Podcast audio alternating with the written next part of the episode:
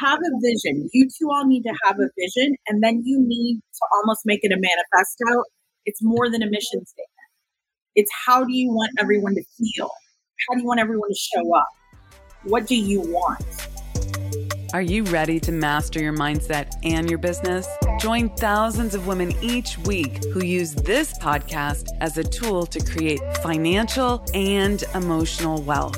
And when you're ready to scale to the next level, visit theunstoppablewoman.com/go.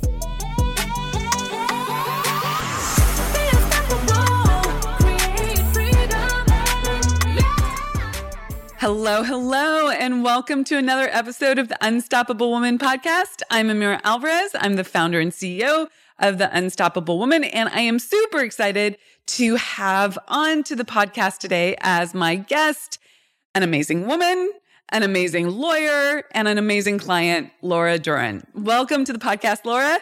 So good to have you here.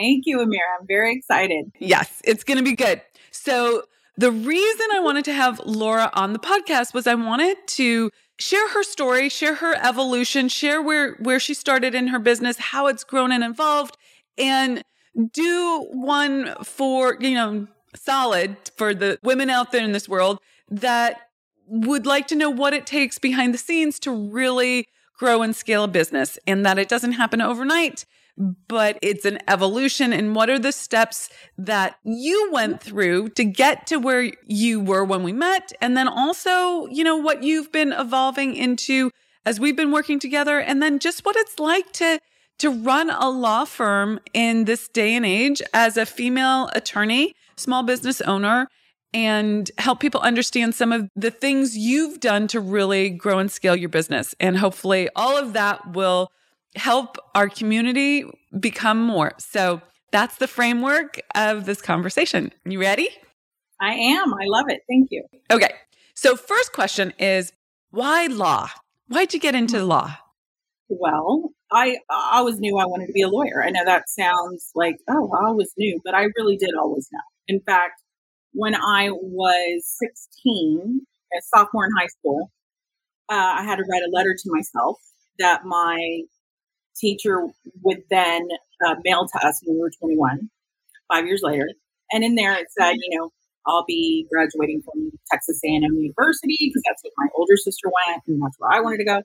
I'll be applying to law schools and dating a boy I liked. So 2 of the 3 happened. I ended up not dating the boy that I wanted to date at the time, but I was at A&M and I was applying to law schools. So I've always been very verbal. I like to read and talk. So that's never been something that inhibited me from being able to, I've never been too shy about speaking in crowds. That's not been my thing. So it was a good fit for me. But I also think that, I've always kind of cheered for the underdog. And that's my sweet spot as a lawyer. When somebody can't stand up for themselves, I love standing up for them. Yeah. So some really good nuggets in there already. One, you started setting your vision and your intention so early. Okay. Yep. Bravo for that teacher that understood how staking a claim on your vision and imagining what you want can absolutely create it. And then good on you for being, young and clear. I don't know that a lot of people are that clear when they're that young. Do you think you've always had, are you clear in other areas of your life, or was it just in this one area that you have that level of clarity for yourself? That is a good question. That is something that I would say has evolved since I've been working with you. So that's a good, the realization, and I'm going to receive this about myself, the realization that I've always been that way, but I didn't know I was always that way. So I guess the answer to your question is, yes, I've always been that way, but I never gave myself credit and I didn't know I was that way until I started working with you. Okay, great. I love that. And my personal perspective is that there's always room for more clarity. That, that you don't stop iterating on the level of clarity that you have on where you're going, what you want to create, what your truth is, what your where your power lies, where your genius lies. So I think that's really great. Let's go back to one thing that you said at the very beginning, which is that you've always used your voice. Like you knew you weren't afraid of speaking, you weren't afraid of using your voice, and you had some cognizance of your own power and that you could use it to protect, really, defend, really, the underdog. Is that connected to anything else? Did you do that in your childhood growing up? Yes. And this is something that I've always had in me. And it's just now, as we say in Spirit of Wealth, these are just now downloads that I'm having. I'm starting to just now connect all the dots. It's all making sense now. When I was as young as third grade, this is my first memory of something like this happening. I've always had either advisors, teachers, professors, authority figures, adults in my life pull me aside and say, so Laura, you're a leader. And so would you be willing to do this? Because people will listen to you and you make them comfortable. And if you do that, then that'll really help the class. Example, in the fifth grade, there was a little girl who came, she was new, she was from the Philippines. And she was very shy and very introverted. And my teacher, Mrs. Ray, pulled me aside and said, Laura, I had a conversation with that. You know, you're a leader in the classroom. You make people feel comfortable. Will you reach out to her and befriend her? And I was like, absolutely. Yes.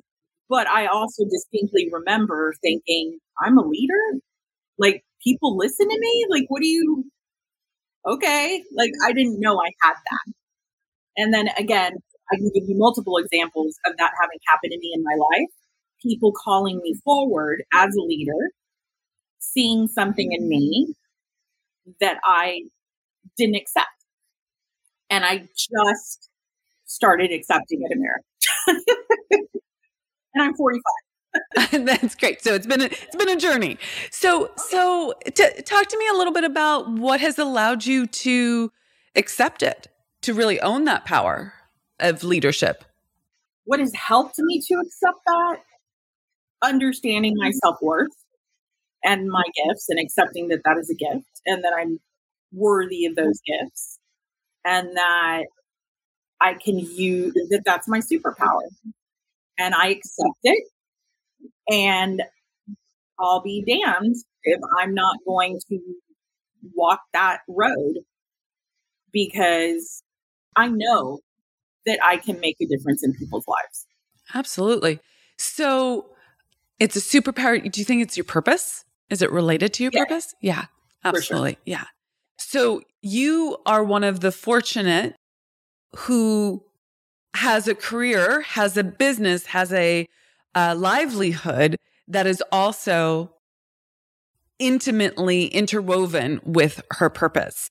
And I don't believe in luck. I don't believe that there are that there is happenstance about this. You might not have been consciously aware of how you created this, but on some level you knew that this was, did you know at 16 that this was your purpose?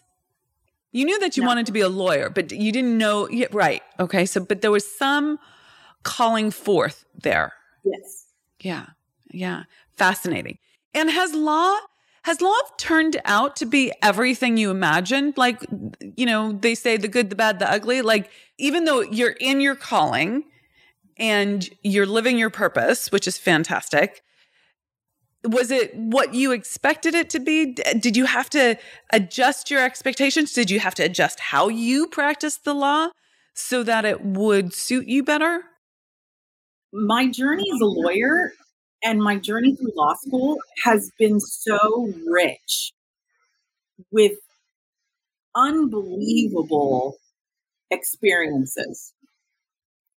And the thing that I love about being a lawyer, one of the things, aside from feeling that I'm living my purpose and helping people, and just being able to speak for someone that just doesn't have the ability to speak for themselves in that moment. When people come to me, they're broken. Tell people what kind of law you do. Family law. So I practice family law 18 years, San Antonio, Texas. Who are your clients then? My clients are people that are going through divorces, going through custody evaluations, custody modifications, child support issues, visitation issues with their children. So when people come to us, they're in a crossroads. They're approaching a milestone and they're under an immense amount of stress. They are typically not thinking rationally. They are not reasonable, typically. So what I have learned is that what they really want is to be validated and heard and feel safe. Like everyone, really, right? That's the core of everything, right? And when it comes down to it, like if we pull back all of the onion stuff, that's really what everybody wants. But it's so palpable in family law. It's so obvious, if you will. And so I say it's so obvious, but if you don't do the work and you don't connect the dots, you can easily fall in the, oh my God, my clients are so needy. They're so annoying. They're so crazy. They're so this. No, they're not crazy. They're stressed out. They need help. Yeah, it's a lot of emotional stress. We don't use my client is crazy in my office. We don't use, just throwing out names, Mr. Garcia on line 2, crazy, he's calling again. No, Mr. Garcia is not crazy. He is stressed out and irrational, and we're going to get him over the bridge. Yeah. And that is such a of service perspective, yep. Right? And have your clients come back and thanked you for that? Oh, Amira. I always tell my clients, call me in a year. One particular client drops in for me. It was Christmas time. Okay. And she went through a devastating divorce that literally happened on Christmas morning. And I took her call and we talked on Christmas morning. My kids were in the other room. Okay. We were doing Christmas morning. And I told her, I said, I promise you that on Christmas morning next year, Christmas morning, we're going to talk again. And you're going to be a different human and in a different place. And so is your child.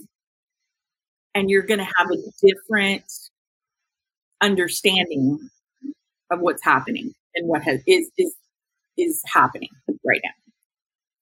And yes, we followed up in a year's time. That's awesome. And she was like, she was a different human. Yeah. She looked different. She felt different. She sounded different. She had clarity. She was able to look back. Yeah. Resolution. 100%. Okay. What I see in that, Laura, is the level of belief, like the level of confidence that you're able to impart to your clients because you've gone through this so many times and the cycle, the journey that people go on, what the ups and the downs are, how the evolution happens, where they're starting, what they're going to go through, and you can see the other side so you can hold space for them. Yeah, no, I love that. I love that. And one of the things that I heard in the story of the upbringing where like you were tapped to be a leader was that you always had this sense of giving as part of your DNA. Like you just were like, oh yeah, I can do this. I can give.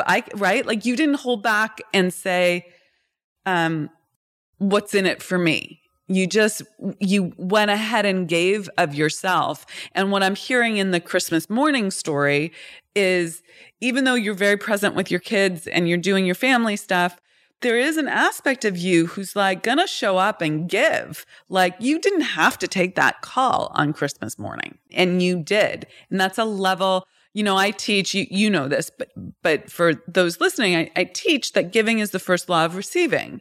And it doesn't have to be quid pro quo, right? It doesn't have to be in kind necessarily, but it does have to, you have to give first in confidence that you are supported, that everything's good, and that you will be able to receive. And I think that giving that level of confidence and belief to your clients is a huge testament to living out that law. So I just wanted to affirm that and sort of connect it to the laws of the universe that we teach.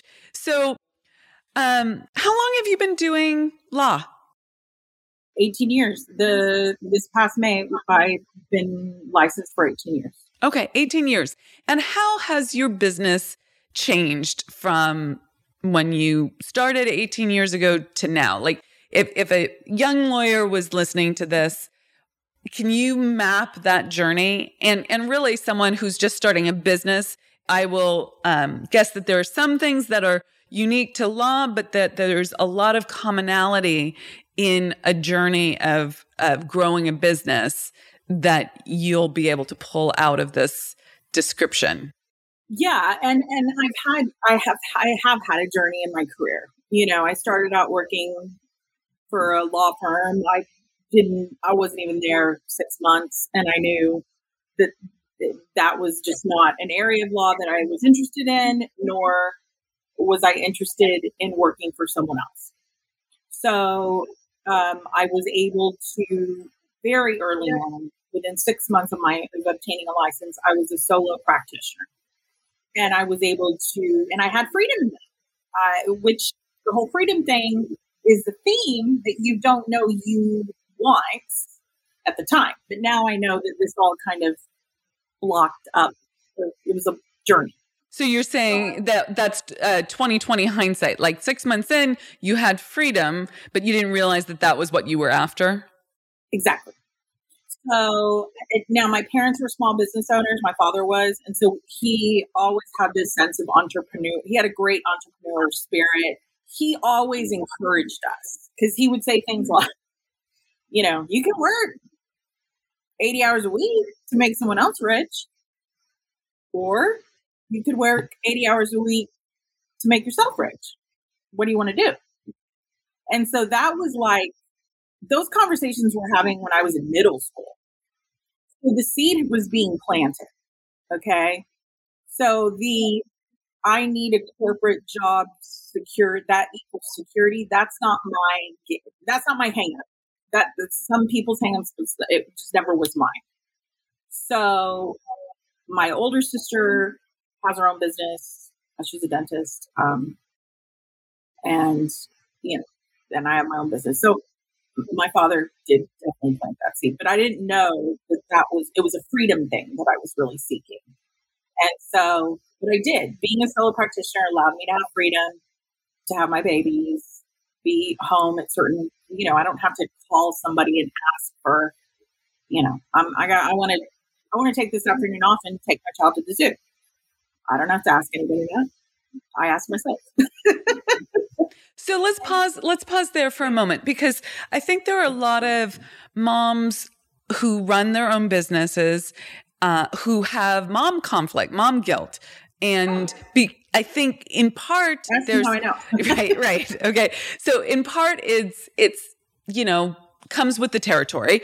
And in part, I think it has to do with the shadow side to freedom, which is there is nobody watching over you. There is no structure. You're not having to punch in at 9 and leave at 5 and get home at 5:30. And then you're in mom mode, right? And no one's making those rules for you. So there's no limits on how much time you can spend with your kids or how much time you can spend in your business. And how do you make those decisions? And I think people end up not having clarity around how to show up as a business owner, how to show up as a mom with time management and when to go to the zoo or when to be like, I actually have to get this stuff in my business done. So how, I mean, I know that you're working through some of this now still with me, like we're working on, you know, time management as which is really self-management, is an evolution.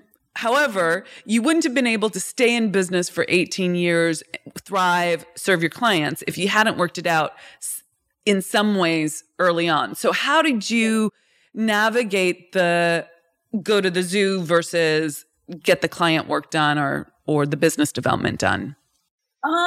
You know, I think you have very high ethical obligation to your clients when you're a lawyer. So there's very specific things that if you don't do, you can lose your license. So, you know, those things, you know, my oath, the ethics to my profession, that was a good compass. You know, I mean, you can't just not show up for a trial because you want to go to the zoo. And so some of them are very in your face, obvious, but the nuanced stuff of it is something, honestly, Amira, that I still struggle with to this day. I mean, and I don't think I'll ever figure that out. Maybe I will. I know that I will evolve. That's a for sure. But will I 100% be able to eradicate these feelings? Maybe if we do enough belief work, I think I could. Yeah, but, and I would just like to reflect back to you, and maybe I have this off, so correct me if I'm wrong, but we just spent some time together at a 3-day retreat for the program that Laura's in, and she mentioned that her husband was like, oh yeah, your daughter needed you to leave, right? Like that she was thriving. So can you speak to that a little bit? Because I think that would be such an interesting story for the mothers out there to hear. Amira, and I know, and this has happened before. My daughter, is 12 years old. Okay. And God is my witness, she will repeat word for word something that you teach me, word for word. And this is now the third time. It just happened about 20 minutes ago. Is she listening to my teachings? Or no. Oh, that's fascinating. I just talked to her about what I learn age appropriately. And then she can go from A to Z without me having to connect. Maybe she's at like C and then she gets to Z, but she doesn't need all the connectors. She then says the nugget like that. And it freaks me out every time she does it. And this is the last one that she did about, like I say, not even 30 minutes ago. I'm kind of reflecting on the weekend, and I was talking to my husband about things that had dropped him because it was all about partial responsibility and changing our retreat and changing or recognizing what our beliefs are. And then thus you'll change your thoughts and change your feelings and change your actions. Okay. So we know how that diagram works. I can intellectualize it all day, but it's tough. So one of the downloads I had was that if I'm not needed as a mom, then I'm not a good mom. So unless I'm so selfless and 100% selfless, and I give 100% of everything I have, every cell in my being, if I don't give that to my children, then I'm not a good mom. So I'm saying this out loud, right? My daughter's there. She's like, oh, mom, that's so sad. You know, this and that. She's such a good mom. I was like, well, this is just a belief that I had. And she goes, well, I hate to tell you this, but when you were gone, she goes, I don't know if you know this, but I don't think about you 24 hours a day, mama. I was like, you know, of course I understood. But it was kind of like, what? She goes, right. She goes, when I'm not thinking about you, you don't exist. And that's exactly what we were talking about. Yeah. She said, so when you don't exist in the moment, because I'm not thinking about you, then I'm doing other things, and I don't need you in that moment. Yeah. So let me fill in the blanks for people who didn't attend that retreat, but that's wild, Laura. I'm telling you, Selena's your spirit animal. I cannot wait. Like, one day I'm gonna call you forward. I would love for you to have a conversation with my daughter. Anyway, I would be happy to. I would be honored to. That would be great. So one of the teachings was, we as humans have experience, and it gets mapped into our subconscious. If we don't process it, release it, transform it, we continue to think about it in a particular way that comes through our lens of our belief structure, and we keep reinforcing it again and again and again as if it were true. But the past is the past, and it no longer exists.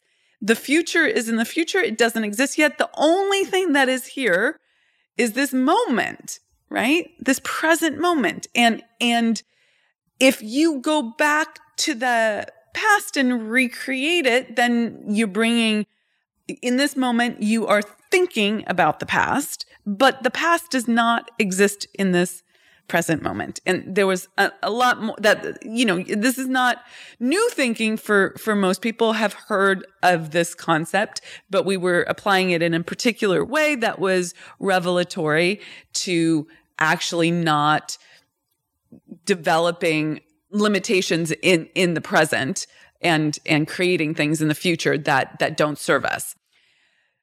So when your daughter, Selena, yeah, says this, you're like, oh, she already understands this. She understands it, Amira. Yeah. It's like she's not, you know, she's a special child. You know, she is a special child. She's a special human being. I think she will be called forward to do certain things in her life. I don't know what exactly that looks like for her yet, but I know that she's special. I love it. I love it. Okay. Well, let's go back to your journey. So you start off at a law firm. You're 6 months in. This is not for me. I feel trapped. I need my freedom. You start your own business. Yep. 2020 hindsight, you realize it's all about the freedom, being able to go to the zoo when you want. And I'm going to just hold you a little bit accountable there. There's a flip side to that, which is probably that you need to figure out how to earn money for yourself, and you don't know quite how to do that. Is that correct? Oh, yeah, for sure. Yeah. It's like I had really bad habits as a solo practitioner, just not accepting support, thinking I had to do everything, not thinking I could afford an assistant, not thinking that I could afford certain things, that office systems that would make my life easier, you know, not managing money well. I mean, the list is large. The list is 17 years. Of what not to do. Okay. And some of the things of what to do. Yeah. So like looking back, what would you say, how long did it take you to hire your first assistant? Would you say? 6 to 7 years. 6 to 7 years in. Okay. So that's huge, right? That is something, I mean, you can't scale without people to help support you. Yeah. Not even close. Yeah. Now I have a boy. I mean, you know, it's just a different game. Absolutely. Yeah. So that would be a big one to, like, as a lessons learned, what would you have told your younger self, you know, the lawyer who's a year into, you know, or 6 months into running her own law practice? What would you have told her?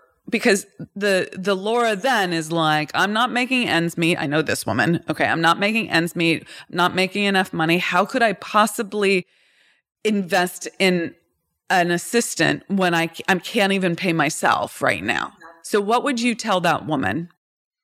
You're worth it. And it all comes down to that.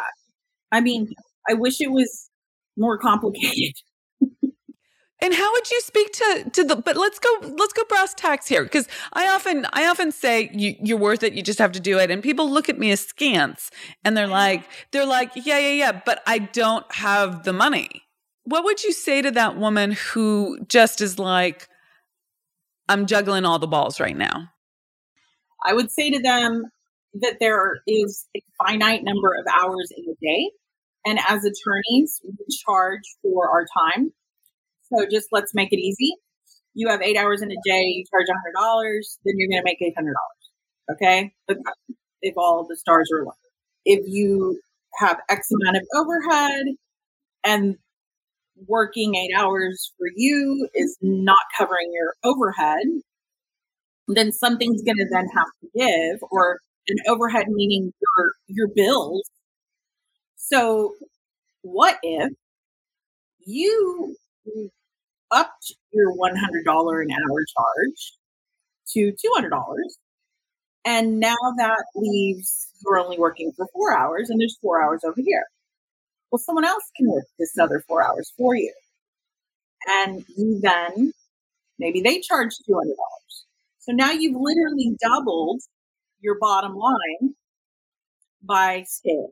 Yeah, absolutely. So it's about leveraging other people to free up your time to do other things, like do a website, do social media. I mean, and you could flip that also. You could do those things, or you could be the one who does the lawyering at $200, $300, $400, $500 an hour, and someone who's getting paid $25 an hour could do your website, or $75 an hour could do your website, right? And absolutely. That's kind of a growth thing too, to be honest with you, Amira, because in the beginning, it's like, you should do the lawyering, I believe, because you need to practice. That's why they call it the practice of law. Like, I was a solo for so long, it's kind of a strange expression, but some of us, we're like courthouse rats. It's like a hustle. I know it where all the clerks are. I know how to file something. I know how to get a process. I know this, I know that. Like, I know every part of the kitchen. But you can't be in every part of the kitchen. So at some point, you have to start out practicing. It's very important. But you will get to a point where you don't even have to practice anymore. Yeah. So let me break that down. So she's not just talking about law. I mean, she's talking about law, but this is the truth for everyone. I'm consistently speaking on this podcast about the law of compensation, which says you'll be compensated according to the need for what you do. That's the problem you solve, right? How important is it to solve that problem? Your ability to do it, and the difficulty in replacing you. So your ability to do it comes with practice, comes with time. Now there's a rub there. Sometimes you're exceedingly good at what you're doing, but you're not charging enough because you have a self-worth issue. Okay. Yes. Okay. And I heard you coaching another lawyer up. This was in the ladies' room conversation, yes, right? And when we had this retreat. And can you share a little bit about, do you remember that conversation? Yeah, she was grappling between, do I do contingency fees and stick with contingency and flat rates, or do I charge an hourly rate? I said, well, the answer is not one or it's not black or white. You can do all three, but if you are going to charge a flat rate, you need to figure out, you need to make sure that that flat rate compensates you appropriately. Because if you, let's just make it easy, charge someone $1,000 and that's the flat rate, and that covers the filing fees and the copies and the postage and the this and the that, and now you are only left with $500 after costs, and it takes you whatever, 25 hours to complete this. Well, now you're working for pennies. I said, so you're going to end up holding on to something. And then she says, well, I said, so how do you base your flat rate? What are your flat rates? She goes, it depends on whether or not I think that they can afford the flat rate. Mm. So she changes her flat rate based on what she thinks that person can afford. And yeah. I said, we can't save all the baby bunnies. Where'd you learn that one from? Right. Yeah. So I said, here's the deal. Your fee is your fee. Yeah, absolutely. You want to do pro bono, do it all day, whatever. But you also have to feed your kids. Yeah. And I have a really strong take on that. You need to, 1, own your value. 2, you need to have a structure in your business.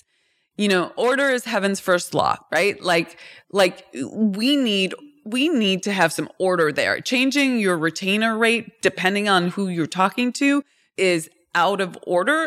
I say this in the most loving and like direct, clear way to the woman that you were sharing this with, right? And everyone who's listening, because I know that lots of people do this. They change their fee structure depending on what they think someone can afford. And this is not working. One, I personally think it's a little bit out of, I think it's out of integrity. I think you need to charge everyone the same amount, that you need to have a fee structure that is consistent across the board.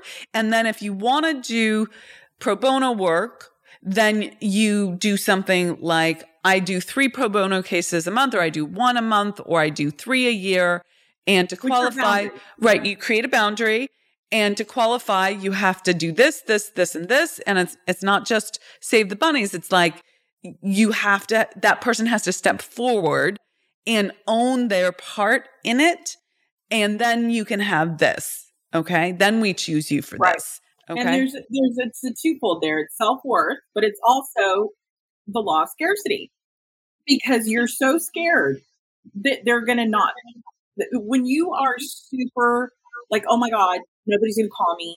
I've got to land a client. We're not going to pay the bills. Have you ever had that experience, Laura? Yes. Okay. Yes. I just wanted to ask that because you're sort of like, you're further along in this journey, but there are so many people who the phone's not ringing right now. Right. Okay. And one of the things that is fascinating about being in scarcity is that when you step out of it, the phone starts ringing. Mm-hmm. And that is such, I mean, I've had this experience too. You know, I'm not outside of this experience. I mean, I remember when I was like, how am I going to make my money this month? I don't know how I'm going to do it. And I was paying my car bill. Right. Like very nervous, very anxious, very worried, very much in scarcity. It was very hard to make money, to create money.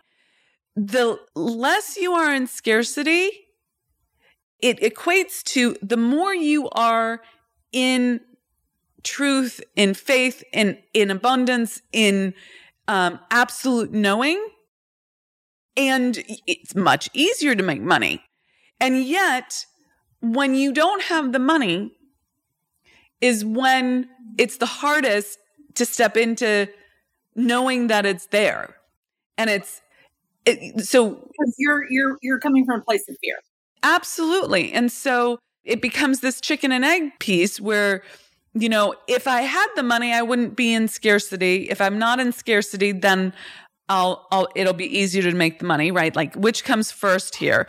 And the way out, just to help people out here, the way out is that you have to hold a belief of abundance of money, not abundance of scarcity, but abundance of money, that you're going to make your number without doubt, without worry, without fear.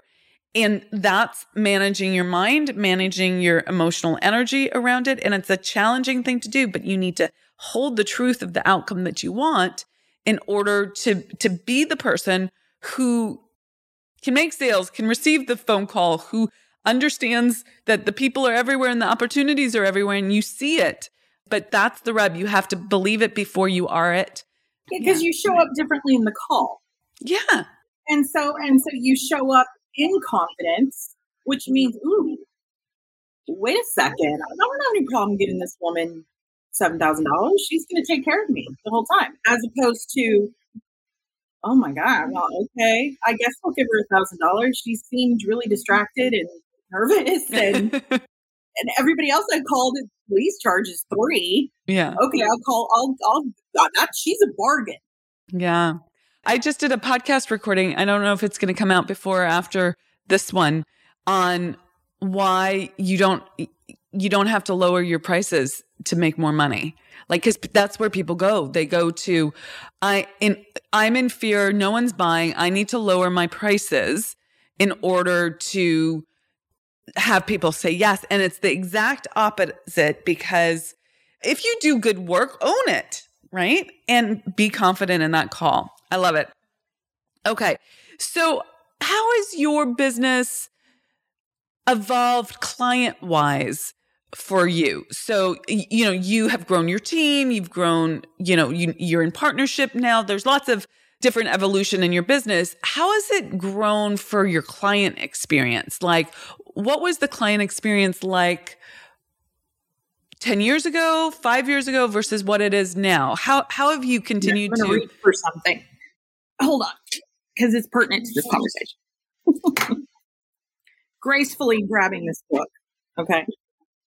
So you recommended it, and I've been reading it, and I'm actually started a client satisfaction initiative in my office. And so I'm gonna pause you for just a second, because those of you listening to the audio version of this, she held up a book called "Never Lose a Client Again" by Joey Coleman. Is that it? That's right. Yeah. Mm-hmm. Turn any sale into lifelong loyalty in 100 days. So the bottom line is that we spend a lot of energy in our culture, in capitalism, if you will, making the sale. Okay. But then once you make the sale, they become a number. And that will directly create a situation where your clients are not satisfied. And therefore, negative energy will then come to your, whether it's in the form of bad reviews or people complaining or bad word of mouth and bad energy to everything else. So the idea is once you make the sale, and the sale comes, what that means is the moment they sign your contract and give you whatever your retainer is or your quote is, they then become your client that you need to make sure you turn into a lifelong loyalty client. And there's certain ways to do that. And that's what we're working on right now. So not transactional, but relational. And quite frankly, like giving, if you're listening with kids, I'm about to swear, giving a shit. Okay. I love that book. I have been doing what he's talking about for years, and without structure, without process. He has a great process for it. And I highly recommend the book to anyone who's in a service-based business. It's a great book. But I was sort of curious, like, because you're just now reading that, how is the experience of your client different now than it was, say, 5 years ago? How has your evolution affected your client? Well, you know, having support staff, having an A team, oh my God, that's everything. And, you know, frankly, you have to figure out who your ideal client is and what that looks like. And then when you start focusing on that, then your clients are going to look a little different in terms of what they look like. So let's pause there, Laura. Who's your ideal client? Who do you love to work with? Like, just riff for a little bit so that people get a sense of how you think about ideal client. An ideal client is someone that trusts you, someone that doesn't second guess your advice, that pays their bills, that can afford you, and that is respectful to you and your team and will listen to you. And so you say, like, are you coachable? Can I coach you? Okay. If you don't have a client, and I use that kind of in translation to representing someone, if I don't have client control and they don't buy into my advice, it's very difficult to deal with them as a client. So there are red flags that will happen up front. And we've learned that because of scarcity mindset, if we hear, and you can hear them once you know, we're almost 20, I'm almost 20 years in, you know the red flags, you know what they are. And inevitably, if you're in scarcity, you're like, I know that this red flag's there, but I want to make this sale. And then you do. And then inevitably, that is not your ideal client. I think this is really important. You know, I had a conversation with a prospective client the other day, and admittedly, I did all the things that I teach people not to do. Okay. So I own I was coming back from the event. I was in the passenger seat, but it was very distracting to be watching the team navigate. And there was also the Wi-Fi wasn't solid, or the cell service wasn't solid, right? There were all these things that I'm like, I have a little checklist that I teach and that I normally keep to. And I didn't follow that. And I had a terrible, I feel terrible internally. Oh, let me say that differently. I don't feel terrible internally, but I made a note that that was not of service to that person, right? Because I wasn't showing up in my power, fully present and serving her. But I also recognize, to the point of there are red flags, that the red flag is, are you playing a shell game?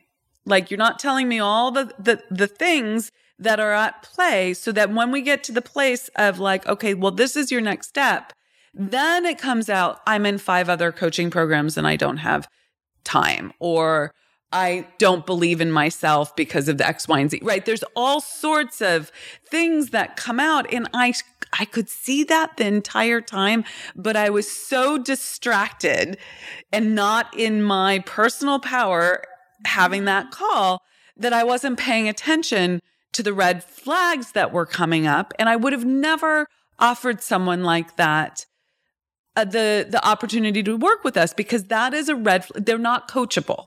Okay. Right.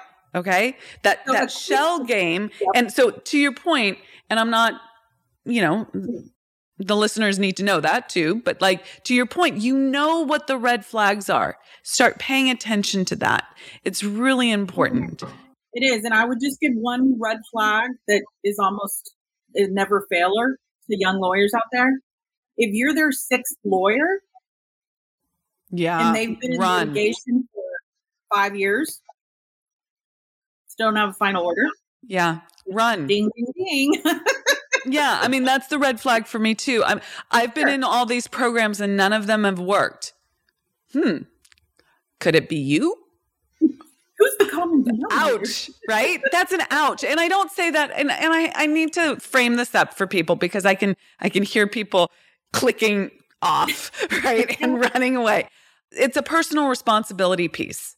Okay. Absolutely. And I hope that if you're like, oh my God, that's me, that you don't take it personally, that instead you say, oh yeah, the common denominator is me. I need to shift. And to this person's credit, she was coming to the call to try and find an answer to this. Yeah. So I'm not doing it a full justice, her full justice. Okay. Okay. So your practice has evolved, and have you started to work with a different kind of client than you did in the beginning? Yeah. I mean, and I think that those ideal clients have always been there, and so I've had wonderful experiences with clients, and I've had really bad experiences with clients. And the game, if you will, is to identify those good clients and try to focus on, and it's hard, Amira, because it's not demographics, it's not age, it's not race, it's not gender necessarily. It truly is, do they trust you? Do they trust you? Do they value you? And for some people, they don't have the ability to trust. Right. But then they will fire you and then go. That's why they have 6 lawyers. Absolutely, Laura. I'm not saying take them as a client. Okay. Yeah, no, I know. I'm just saying sometimes it's not about do they trust you. It's that they can't trust. They have anyone. Okay. Yeah. I shouldn't have said it like that. Yeah, exactly. Okay. Great. Is there anything else that you would like to share about your journey or advice that people could walk away with and feel like, oh my God, Laura, what a total nugget there? What I'm working on right now, and what I really love the idea of doing, is having a vision for my law firm. I have it in my head. I know what I want to do.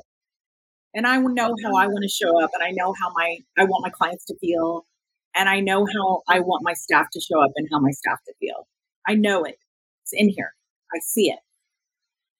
But I need to be able to articulate it very clearly to myself, to my partner, to my staff, and to my clients. So one of my SOW sisters is starting a partnership. She's a lawyer, one of the Spirit of Wealth ladies. And she says, you know, what do you think about the partnership and how it runs? I said, have a vision. You two all need to have a vision. And then you need to almost make it a manifesto. It's more than a mission statement. It's how do you want everyone to feel? How do you want everyone to show up? What do you want? And I think that if your client, and so you use it almost like as a little manifesto pamphlet for your clients, like you do great on that with your marketing. Thank you. It's fantastic. And so I would encourage young lawyers or people that are just starting out a partnership, dig a little deep. And you don't have to, you know, success loves speed, let's close the gap. You know, don't spend a year doing this, but maybe a weekend retreat or something like that. And get clear with that. And everything else is going to start falling into place. 100%. And I feel like there's a point of clarification there. Right. Don't spend a year doing it. Success loves speed, and allow yourself to iterate and evolve it over time. Like you will take a crack at it, get it done, and then revisit it. And you'll see most of it is really spot on, but this needs a little love and attention. We're going to tweak this. Okay. I have a few more questions for you. So one of the things that we were talking about the other night was, and I don't know that I can articulate the way you framed it, but you said something like, you look like me. Yeah. I love that, right? There was something in that. Now, Laura and I, we don't look really like each other, but we look like each other. So what she was referring to is that, you know, she's from San Antonio. She's from a Mexican-American background. My father's Mexican-American, happens to be from San Antonio as well. I never grew up there, but I spent a lot of time visiting cousins there.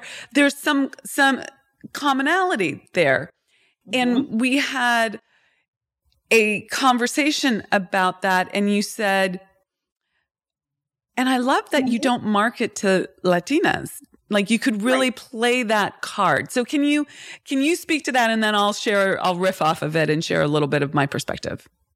It's tough, man. Okay, so in San Antonio, a lot of family law attorneys look like us, are Hispanic females. A lot of the district court judges are Hispanic females. Like Hispanic females have really come into their own in South Texas in the law. Okay. And there's an energy there right now that I love, because when I started out, they didn't look like me, but here's the thing that I guess we were talking about is that when you dig deep enough, we're all the same. And so that's why I was saying earlier, like your ideal client is not necessarily a demographic thing. And so like for Amira, like I know that you've kind of narrowed it to women, but that's your sweet spot.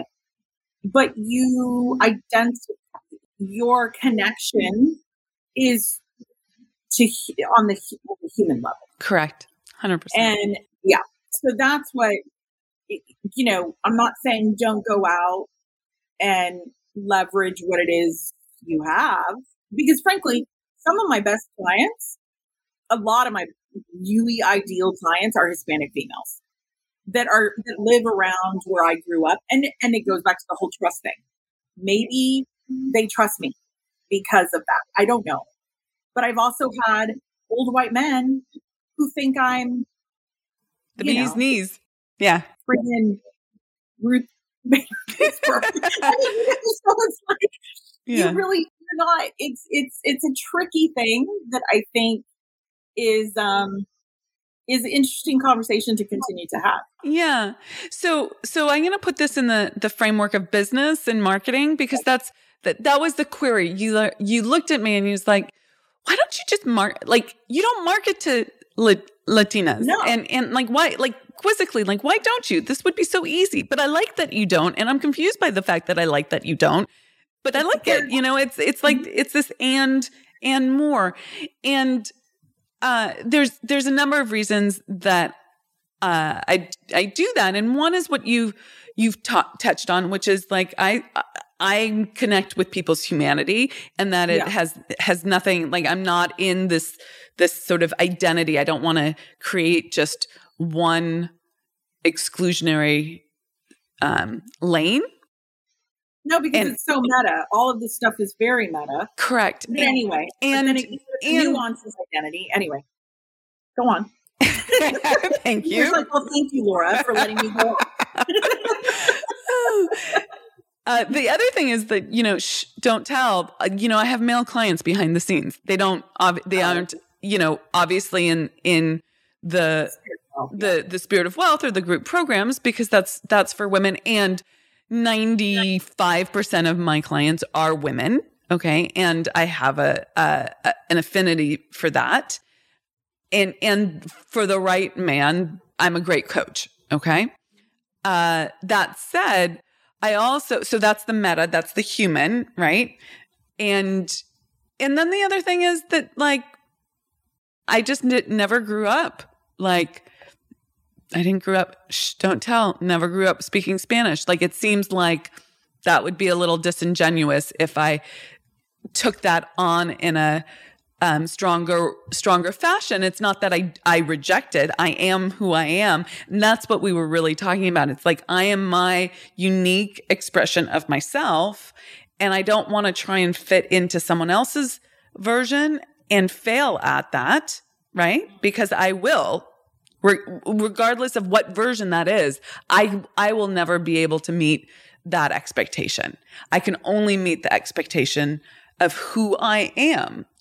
And if I'm trying to live my life and do my marketing to please others, right? For some, whether it's a political agenda or political correctness, or to market specifically to a group of people for leverage in your business, whatever it is, you will be criticized for not doing it right, because who's defining the right? Okay. The correct. So I opt instead to do me. Okay. 'Cause no one can tell me how to do me, 'cause there's only one of me, right? Unique. Yeah. An expression. Yeah. Yeah. And, no, I love it. Yeah. And this is the truth. This is like what I teach my clients, is that when you're a full expression of yourself, you're in your power, and then you can confidently do your work in this world. Okay. So awesome. Okay. So do okay. I love it too. Okay, good. So to wrap up today's podcast, okay. 2 questions. Okay. What do you love most about yourself? I mean, I'm so hilarious. I love laughing, belly laughing. I love having fun. I love being silly. I love not taking things too seriously. Oh my God, there's so much levity and fun in this world. And that's like the joy. That's the sweet spot, you know? Cool. I love it. And I love that. I love those moments of just levity and just fun. Great. Second question. And then I have reflections for you, so don't go anywhere. Okay. Okay. What makes you an unstoppable woman? Oh, gosh. 'Cause I've always known. I always have been unstoppable. I came into this world unstoppable. We all did. We all dropped in the infinite with everything already there.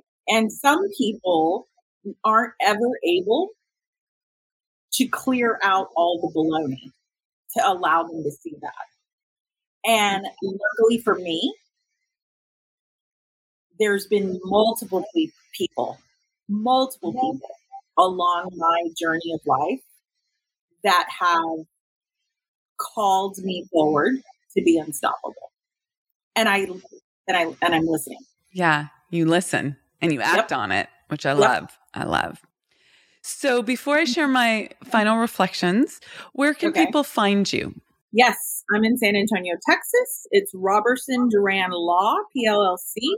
Our phone number is 210-224-4077. And they can always follow us on social media. It's rdfamilylaw, not rdfamilylawfirm.com. And then our website is rdfamilylawfirm.com. So it's rdfamilylawfirm.com. Great. I love it. Did you catch that? rdfamilylawfirm.com. Okay. So I wanted to share with you some final reflections that one, thank you so much for sharing your wisdom here on the podcast. I know that the audience will be eating this up and just connecting the dots for themselves. Your generosity is, I think, one of the key things that sets you apart. I see it in your interactions with everyone that you're constantly thinking about how you can give, how you can share, how you can, how you can solve this problem or this problem. You're constantly really looking at how you can show up and help other people. And I'm hoping that everyone listening will see the connections to their own business and start putting the dots together. So I want to say that I thank you and honor you for your generosity. And I think one of the things that makes you a truly unstoppable woman is that you have such an incredibly open heart and that you use it for good in this world. You're just of such service. So thank you so much for being here. Thank you, Amira. You're welcome. Heart, love. Yeah. Okay. Awesome.